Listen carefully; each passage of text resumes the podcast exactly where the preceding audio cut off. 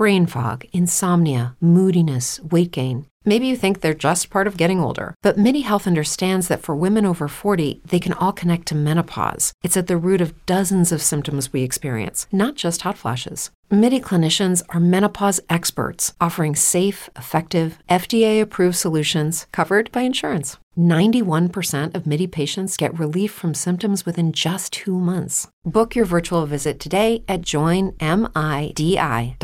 Hello, everybody. This is Perspective, where we get God's perspective on various life topics and situations. Today we're going to be talking about the fruit of the Spirit. What is the fruit of the Spirit? I remember way, way, way back when I first started promoting gospel music and I worked with an artist by the name of Angel Sessions.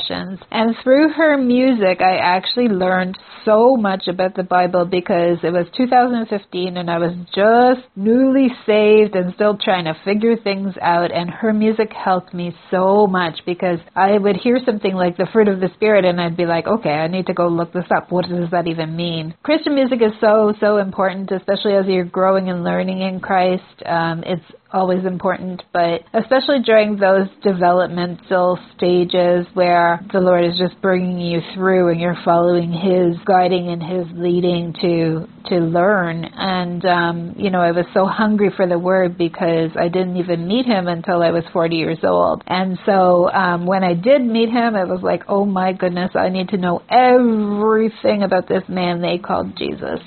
And so today we're going to talk about the fruit of the Spirit. And Angel Sessions had a song that was about the fruit. It was called Know Them by Their Fruits. And again, I was just really um, in awe of the way that the message was delivered through her music. And so in looking up what the fruit of the Spirit meant, we go to Galatians 5 22 23. It says, But the fruit of the Spirit is love, joy, peace, forbearance, kindness, goodness, faithfulness, gentleness, and self control. And so 1 John 4 and 1 says that we are to test every spirit to see if it is of God. And the people who have confessed that Jesus Christ has come in the flesh, they are of God. And so we need to dig a little bit deeper into each individual fruit. And as Rodney Howard-Browne always says from the River Church in Tampa Bay, we need to become fruit inspectors.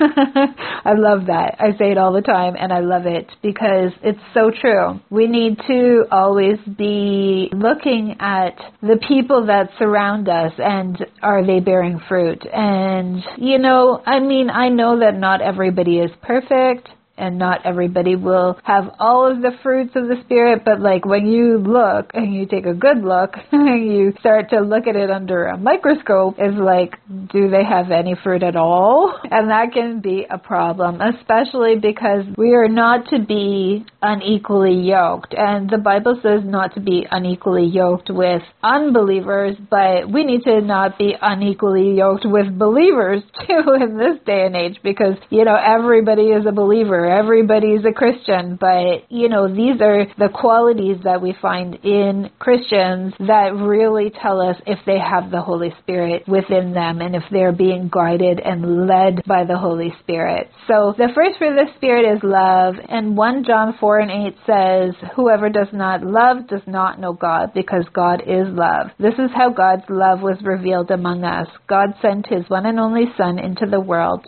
so that we may live through him. Now there's tons and tons of verses about love, and this is the true definition of what love is. Love is patient, love is kind. It does not envy, it does not boast, it is not proud, it does not dishonor others, it is not self-seeking, it is not easily angered, it keeps no records of wrongs. Love does not delight in evil, but rejoices with the truth. It always protects, always trusts, always hopes always perseveres. Love never fails. I just absolutely love that beautiful, beautiful definition of what love is. The Holy Spirit through Paul really, really uh, touches my heart through that scripture. So that's what love is. So those are the qualities of love that we need to look for in a person. Is the person patient, kind? Do they envy? Do they boast? Are they proud? Look for those qualities in people. Not dishonoring others, not gossiping, not self-seeking seeking, not being all about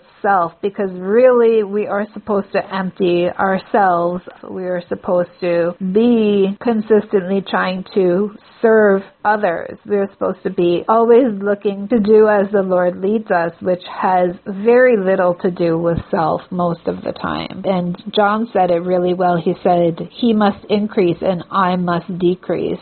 So we need to die to self. That's super, super important to remember. And that's the definition of love. Love, love, love. I love talking about love. So the definition of joy, which is the next fruit of the Spirit, it's an emotion of great delight or happiness caused by something exceptionally good or satisfying, keen pleasure or elation. And the Bible says in Nehemiah 8 and 10 that the joy of the Lord is our strength. And there's so, so, so many verses about what joy is, the joy of the Lord, how our joy exceeds any circumstance. It's, it comes straight from the Holy Spirit. It comes from knowing Him, from being in His presence. Uh, God is joy. God is all of the fruits of the Spirit. And so we need to display those fruits and live in them and live in joy and live in peace, regardless of what's going on in the world, regardless of our personal circumstances. We need to know that joy lives within us. And that is a really important thing to remember.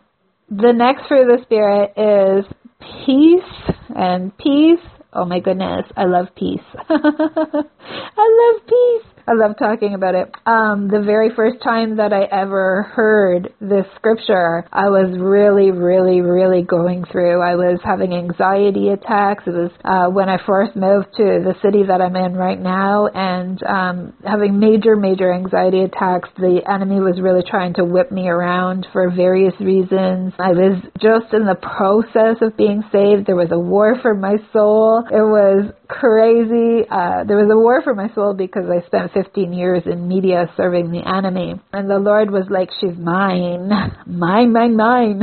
and so during an anxiety attack, and this is one of the very first scriptures that I ever, ever read and heard during an anxiety attack, the Lord led me to uh, a YouTube video. And this YouTube video. The, there was a pastor speaking, and the pastor kept speaking Isaiah 26 3. And he kept saying, You will keep in perfect peace whose mind is stayed on thee because he trusts in thee. And the first time I heard that scripture, it's like everything that was going on within me and going on around me just ceased just like that. And the Lord led me to that in that moment, but I actually didn't even know that it was scripture. I just knew the way that it felt when I heard that. And so I started listening to this pastor more often. I started listening to this teaching that he was doing about being in perfect peace and the peace of God. And as I started to listen to that, I was feeling the peace and I was, you know, experiencing that peace for the first time. And it was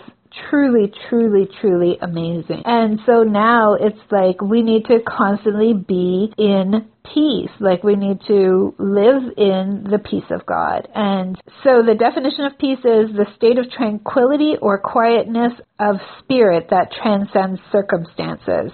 So again, whatever is going on around us, it doesn't matter because we have the peace of God dwelling within us. And Jesus is called the Prince of Peace. So we know that when we have the Spirit of God living within us and He is the Prince of Peace, we can experience that peace when we just stay focused on Him instead of the situation. So the next fruit of the Spirit is forbearance. And who actually knows what this means? Uh, well, the world knows what it means because it has something to do with, uh, you know, defaulting on a mortgage payment. And I was like, okay, well, uh, that's not going to happen to us because we're children of God and we're provided for. So the word forbearance, here is the definition of it. The idea of forbearance arises in the Bible under different words. Forbearance could be explained as showing patience even though a thing is owed to us. It is holding back or restraining the self from doing something that the flesh wants us to do. It is controlling oneself when provoked or offended. So it really is a lot like self-control, but it's the patience that is within us that is coming out. And, you know, we always do want to react in the flesh, but at the end of the day, it's like, Everybody in your crew identifies as either Big Mac Burger, McNuggets, or McCrispy Sandwich. But you're the filet fish Sandwich all day. That crispy fish, that savory tartar sauce, that melty cheese, that pillowy bun. Yeah, you get it. Every time. And if you love the filet of fish, right now you can catch two of the classics you love for just $6. Limited time only. Price and participation may vary. Cannot be combined with any other offer. Single item at regular price. Ba da ba ba ba. How did you react? And God is looking for a reaction in those circumstances. So are we going to bear the fruit of forbearance? Are we going to show that patience? And are we going to restrain ourselves, again, die to self and restrain ourselves from saying what we want to say and doing what we want to do? Well, the Holy Spirit is guiding us and saying forbearance is the patience of holding back, restraining the self, and the flesh is going to rage and the flesh is going to want what the flesh wants. But what does the Spirit of God say that is within us? How do we then control ourselves, especially when we're being provoked? Because the world is, you know, mocking us right now. Oh, where is your God? Where is your God? This is all we're hearing. So how do we respond? Well, forbearance, controlling ourselves when provoked or offended. Super important, guys. The next fruit of the Spirit is kindness, and kindness is something that we can show in all circumstances. We definitely, definitely can look to Jesus for the perfect definition of what kindness is. You know, He went out and He healed all who came to him. He had compassion. He was so, so kind. He wanted to heal the world. He wanted to feed the world. He wanted to show his mercy and his great power. And kindness is selfless, it's compassionate, it's merciful. And the perfect example is when Jesus said, Love your neighbor as yourself. Um, you know, showing kindness to everyone, no matter what the circumstance, no matter how people are treating you. When you respond in kindness, it's so super important to show the kindness of God who dwells in you. And so um, I can remember situations when I worked corporate where clients would be yelling and screaming at me me, uh, but how do you react in that situation? Okay, let's get down to the point. Let's figure out how we can work this out. Responding in kindness and with patience is so super important. And I can remember one of my clients calling my boss and saying, I just want you to know that this morning I called Kelly up and I freaked out on her about something. And I just want you to know that her response was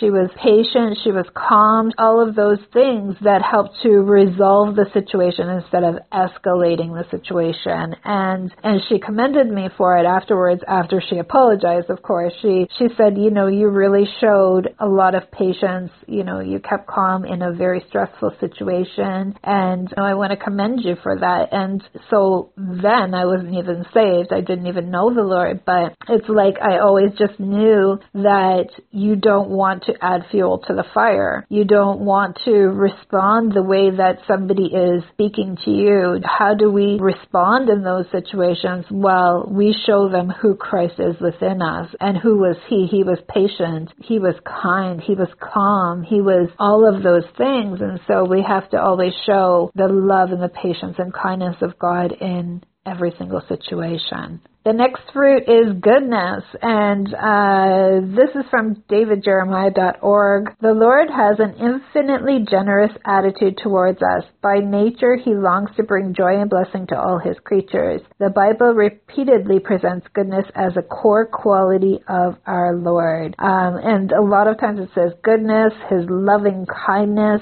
and the things that He showed and that He displayed while He was on this earth. He has been an example for us, you know, for generations and generations, having that strong foundation of goodness in our lives, uh, the Lord is just absolutely amazing. Faithfulness is the next one, and here's the definition. Faithfulness is the concept of unfailingly remaining loyal to someone or something and putting that loyalty into consistent practice regardless of circumstances. So, faithfulness is remaining loyal to someone or something, putting that loyalty into consistent practice regardless of circumstances. It's remaining loyal to the Lord. It's remaining loyal to Him and standing on His promises and knowing and believing that His promises are true, believing the Bible, believing every word that He said, believing His promises, speaking those promises over every situation, uh, replacing the words that are going on around us with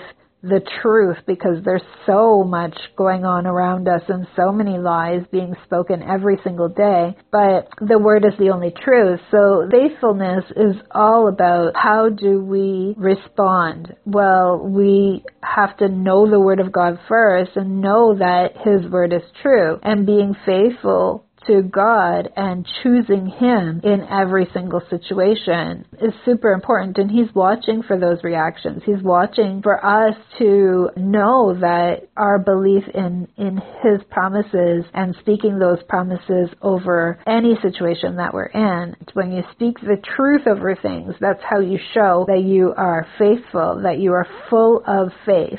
Gentleness. So, gentleness in the Bible means care and respect for others in the way that you act act and speak. Why is gentleness so important as a Christian? You demonstrate the Spirit at work in your life when you show gentleness. It is important to Christians because it's important to God. And it's so super important to always remain gentle and kind. I cannot stress this enough. People who are truly, uh, really at peace with God and truly like have peace and rest within their souls, like you can hear the gentleness in their voice you can know that that gentleness is, is just such a beautiful thing. And I know a few people that when they speak, it's like I just instantly feel like at peace to hear them speak because there's so much gentleness and so much kindness and so much love even just in their voice. It's amazing. And the last one is self-control. And this is what Open Bible has to say about self-control. For the grace of God has appeared bringing salvation to all people, training us to renounce ungodliness and worldly passions and to live self-controlled, upright, and godly lives in the present age, waiting for our blessed hope, the appearing of the glory of our great God and Savior Jesus Christ, who gave himself for us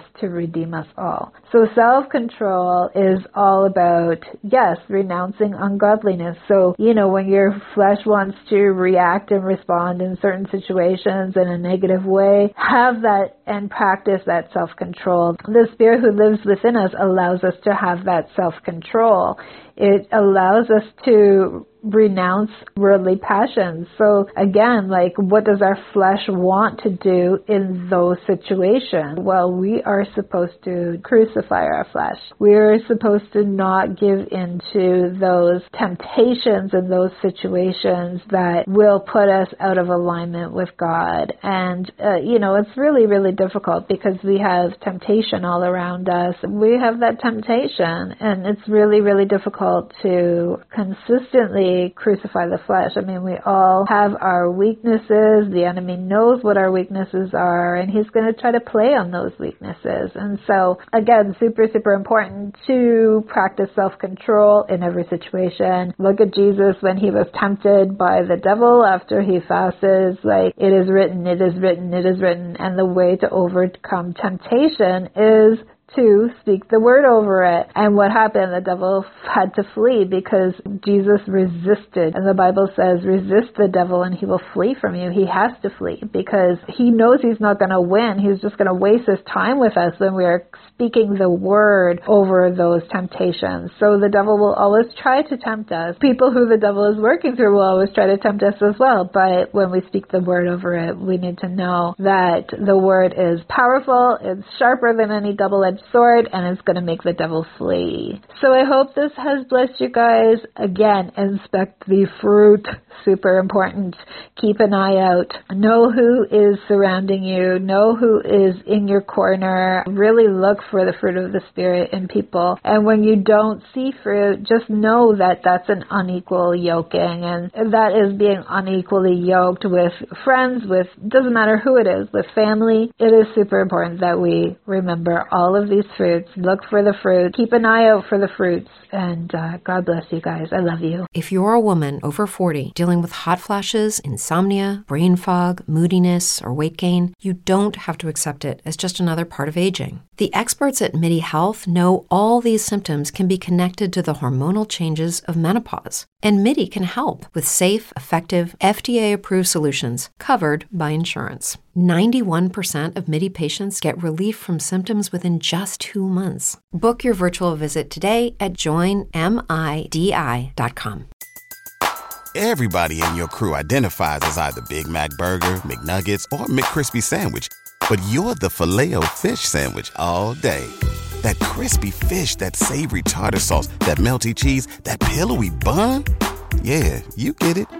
Every time. And if you love the filet of fish, right now you can catch two of the classics you love for just $6. Limited time only. Price and participation may vary. Cannot be combined with any other offer. Single item at regular price. Ba da ba ba ba.